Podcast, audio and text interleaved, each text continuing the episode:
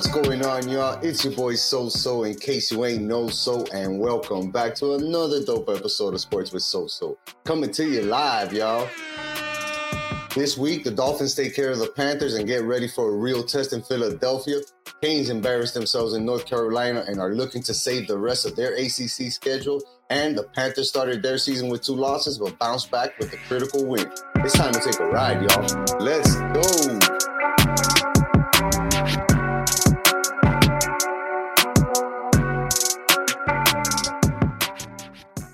Up, what up, what up, y'all? It's your boy So So. We're back. Uh, when I say we, I mean the show. I don't mean me and Joel. Uh, Joel's right now currently in Las Vegas taking care of business for the Sports with So So podcast. So we're jumping on here to give you guys, I'm jumping on here to give you guys a quick 15 minute episode, let you guys know what you can look forward to uh, for this weekend and some of the things that happened over the past weekend, which we can recap right now. Now, before we get started, I do have to give 60 seconds to the Marlins and Kim Ng. Uh, they mutually separated ways. Uh, Kim Ng, I think, was a great GM for the Marlins. She made a bunch of moves that really worked out, and not a lot of GMs can say that in baseball. You know, it takes a, a really smart mind to make good deals and get players in to actually produce and help a team in the playoff run, which is exactly what Josh Bell and, and Jake Burger did for the Marlins. Um, and King Ang, Kim Ng is responsible for a lot of that. You know, she brought up Eury Perez. She hired Skip Schumaker. Like there are a lot of things that that Kim Ng did as a GM, and for the Marlins to want to put a president of operations above her was kind of like weird. So I understand why she left. um, I wouldn't want her to leave because I think that she did a great job. And now we, it feels like the Marlins have to start all over again after such a great season. Um, not the move that I was expecting to hear. I'm not gonna lie, I didn't think that it was gonna be this. Um, but yeah, she's out, and the Marlins are going to find now a new GM and possibly another president of operations or baseball operations. Let's see how that works out, man, because they got a lot of questions. They did a lot of good things this year, and now it looks like they're starting to go backwards a little bit. So let's see how that goes. On to the Dolphins. They beat the Panthers 42 to 21. Um, now 3 0 at the Hard Rock a lot of things were said about that game that I didn't necessarily agree on from like the media and a lot of the local media. People saying like, "Well, you know, you shouldn't give the Panthers a head start. You should go out there and dominate." But it's the NFL. You got to go out there and win every single week. Um, nothing is a guaranteed. Every game is going to be different. Every game is going to be hard. Uh, we saw how we kind of struggled with the not struggled, but a little bit of a slow start against the Giants until we really got going. And then the same thing against the Panthers, where we had a little bit of a slow start. And then boom, once the offense gets going, it's unstoppable. It really is unstoppable at this point. Um, you know, but that's what good teams do. They beat up on bad teams. They they make them look dumb. They beat them by a wide margin, and they take care of business. And that's exactly what the Dolphins did. So I don't understand why people are like downplaying who have they played, um, who who are have a, our opponents been to be five and one. Who cares? The fact is that it's the NFL, and people have to realize that every game is not a given. You're going to go out there and, and have to fight for it. I.e., look at the Niners, right? They lost to Cleveland. We saw the Eagles lose to the Jets. Like, it's not easy to go out there and win NFL games, especially if you're on the road. So, um, although our, our the guys that we've played are well, combined five and twenty-two, doesn't matter. You got to go out there and beat the bad teams, and you got to go out there and beat the good teams as well, right? Like we saw that we struggled against Buffalo, but we went away from the game plan. That's one of the main things that I'm focusing on for this upcoming Eagles game, right? Like Mike McDaniel already came out and said, like, that burned me once. We're not deviating from the game plan ever again. Why? Because it works. And I think that against the Eagles, you're going to see a lot of running. You're going to continue to see um, uh, Mostert get opportunities to catch the ball. You're going to see him get opportunities to run the ball. Um, Oppen, he made a great impact in the last game. We're, thinking about, uh, uh we're going to see Jeff Wilson Jr actually makes the game on Sunday and gets some snaps. But the, the running back room is not an issue. The wide receiver room is not an issue. The offense is not an issue. So I think that we're going to be able to go to Philadelphia and really um put up points. But at the same time, you know, you got to look at the Eagles' schedule and see who have they beat. People say that the Eagles are such a good team because they made that Super Bowl run, and now that they're expected to get back to that. But when you look at who they've played, right, they've only played one team or have one of their wins with a team that's over 500, which was Tampa Bay, the Buccaneers. Yeah, the rest of the teams that they played are are three and three right now or under 500. Washington and LA Rams. Um, but yeah, you know we have an opportunity. We have an opportunity to go out there and show the rest of the NFL that the that the the Panthers, the Dolphins, excuse me, are are the real deal. Our our offense is the real deal. Our offensive line is the real deal, and we expect our defense to be able to show up. Um, that's probably the one question, right? Is our defense going to be able to make enough stops and come away with turnovers? Uh, gotta gotta get that dub and, and gotta find out a way to really put a lot of pressure on Jalen Hurts, man, because that kid is good. That kid is good. Uh, it's a primetime matchup this Sunday. It's going to be Sunday night football versus the Eagles. Philly, like I said, they were coming off an ugly loss against the Jets. Um, the real question is, of this game is going to be whose defense stands up and really gets the stops, right? Because Philadelphia is known to have a really good defense. Dolphins brought in Fangio. We have a bunch of talent on defense. Um, we don't know if Ramsey is going to be back by this game. I think he should take a couple of weeks off and just really get into the rhythm of being an NFL player again. Um, he's been, even though I'm sure that guy's rearing and ready to go, but you know, we don't need him just necessarily yet. I'd rather him get healthy and and see if this current defense that played well on Sunday against the Panthers can continue to create pressure. Seven sacks last game. We're gonna need at least two and a half sacks this game. So let's get it done. Now to talk about the embarrassment of the Canes up in North Carolina. Um, they end up losing 41 to 31, make a small comeback in the fourth quarter, but they got shut out in the third quarter, 21 to zip, and they also got shut out in the first quarter.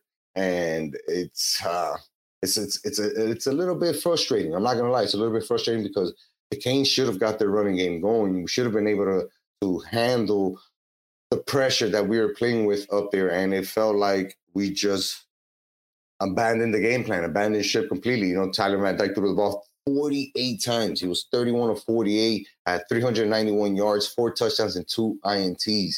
Um, that's just that's just way too many attempts throwing the ball. Like if you're down, which we were down by that much, but we we couldn't get into the game because we couldn't run the ball.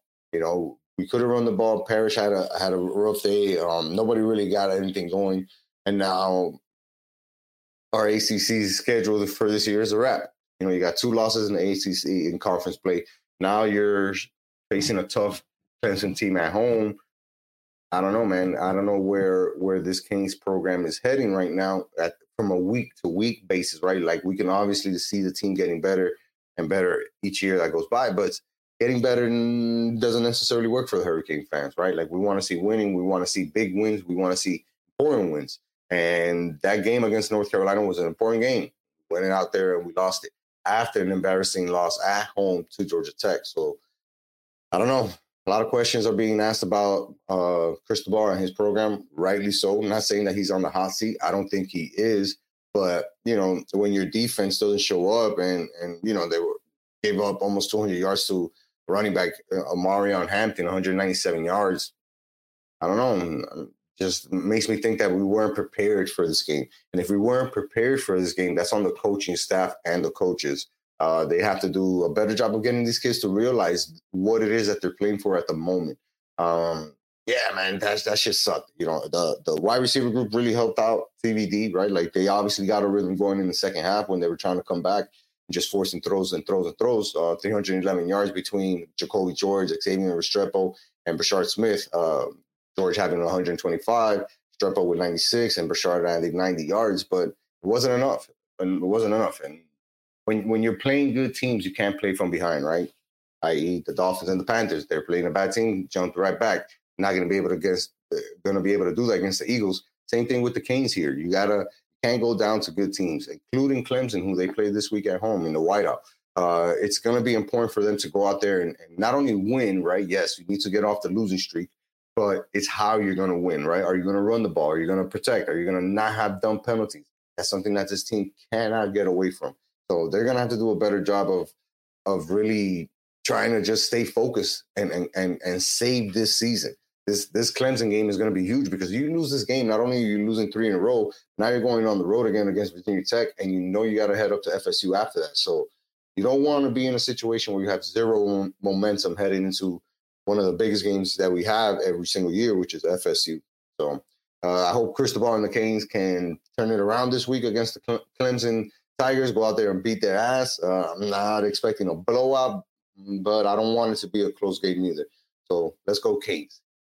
Now, the last thing that we're going to talk about here, real quick, is the Panthers. They started their season with two straight losses, but bounced back, got a big win in New Jersey, um, six to four. And you know, after starting 0 2, um, losing on the road to Minnesota, losing on the road to Winnipeg 6 4 in a shootout, like you kind of figure that this Panthers team is going to take a little bit of a while to get going because of the amount of injuries are out. if you guys don't know, Ekblad is out for an injury. He's going to be gone for a while. And um, they have another couple of small pieces that are not necessarily ready to go. But the Panthers are a team that we know have a lot of expectations this year, right? Um, this season, they're going to have to win and win majorly. Uh, we've already seen them make a good run into the into the playoffs. They reached all the way to the final. Right? Like that was wild that we even got there. But now it's like, all right, we've tasted it. We've tasted defeat. We've tasted success in the playoffs. We've tasted defeat in the playoffs. Like now we have to go to that next major step and continue to try to win the Stanley Cup. Um, it's not going to be easy. It's not easy to make NHL finals back to back years, but there's enough talent on this team. There's enough good coaching on this team that these guys can obviously make a run and, and try to put themselves in that position. Um, now, the first game, home game of the season, is going to be against Toronto. I know, I know, we hate Toronto, uh, but it's four straight home games that the Panthers are going to have here, and it's going to be important for them to get those wins, um, build up some type of uh, momentum to run into the homestand with you know a good energy and, and get back into the winning things and really get a warm reception when they hang that Eastern Conference champions banner up in the up in the rink. Like that's going to be cool to have that ceremony and whatnot. Um, Panthers got to uh, have a lot to look forward to this year, and, and, of course, we're excited to bring it to you here on Sports with Soso. Um, a lot of Panthers coverage coming this year, man. Yeah, we're we're really excited about where this team is going to be, and we th- and we really do believe that the regular season is going to be much better than last year. I know it was a lot of up and downs. We barely made the playoffs. I expect this team to finish in the top three. Um, and, I, and I expect the GM Bill Zito to continue to do what he's been doing, make moves to improve this team, and and put us closer and closer to our ultimate goal, which is winning the Stanley Cup. Now, a little bonus, real quick: the Heat they're still in the preseason, um, getting some good playing time there. The most important thing for me is Tyler Herro. Tyler Herro's been playing excellent. Uh, it doesn't look like none of the offseason shit is bothering him, which is great news for us. And also, I, I was really impressed by um, Thomas Bryant this dude went up against uh, Victor Wembanyama. I don't know if I'm saying that right, but he went up against him, which is not an t- easy task, and he held his own. Yeah, Victor had his dunks, and Wemby had his dunks and stuff like that, but Thomas Bryant really put in a good effort, and I think that he's going to be a critical, critical part of this team because uh, we haven't had a mobile mobile center in a while, a guy who really focuses on defending. So I'm, I'm interested to see how that dynamic continues to build with, between him and Bam um, Bam and, and, him are actually building up some chemistry, getting some good minutes together. So I'm excited about that. Um, the first home game of the season is going to be versus Detroit next Wednesday. Your boy Soso is going to try his hardest to be in the building and bring some of that content. Uh, should be a packed house. And then right after that home opener, we're going on a three game road trip face our favorite friends up in Boston, Minnesota, and Milwaukee. Uh, we love we love the people of Minnesota. Boston, yeah, Milwaukee, yeah.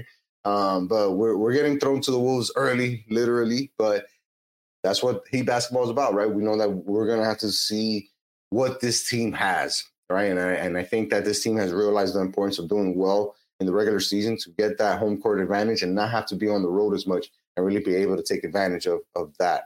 Um, real quick for my fight fans, UFC 294 is going to be on fire this weekend. Uh, what another great job by Dana and company. They saved the fight. Uh, Charles Oliveira was supposed to fight um, Makhachev for the belt, and that make that their second fight. But he suffered a cut above his eye, a really bad cut, knee surgery. And of course, Alex Volkanovski, man, that guy is a legend. Dude said, "Yo, I'll take that fight." Jumped in there, and he's getting his rematch against Makhachev, so that's going to be an amazing fight on the headliner. And the co-main event uh, was supposed to be Paulo Costa, but he had surgery on his elbow, had an infection. So then, of course, Kamaru Usman he steps up and says, "You know what? I'm not going to hesitate to take an opportunity to fight for a belt. Let's get in there. Let's get let's get it going." So it's going to be dope to see both Volky and uh, Usman back in the octagon after seeing them both suffer. Uh, well, in, in the case of Alex, he's one and one in his last two fights, and Kamaru's coming off a, a loss. So it's going to be interesting where where these guys are at mentally, especially for Volky making that weight cut to get back into fight shape. Usman, I'm pretty sure he was pretty ready or in fight shape because he was going to fight either in December or January. So this is going to be a great card. Make sure you guys watch it. Uh, your boy's going to try to bring you some post game reactions to that as well. You guys know what to do at this time. You guys got to tell a friend to tell a friend to tell a friend. By OnlyFans subscribing to that, we dropped week six. Shout out to Martin. Shout out to Rack. Shout out to Joel. What a great and fun episode. We had a great time recording that. You guys should check it out. And of course, shout out to you for tuning in for this one, boys and la- ladies and gentlemen. I don't want to be that guy. So until next time, peace.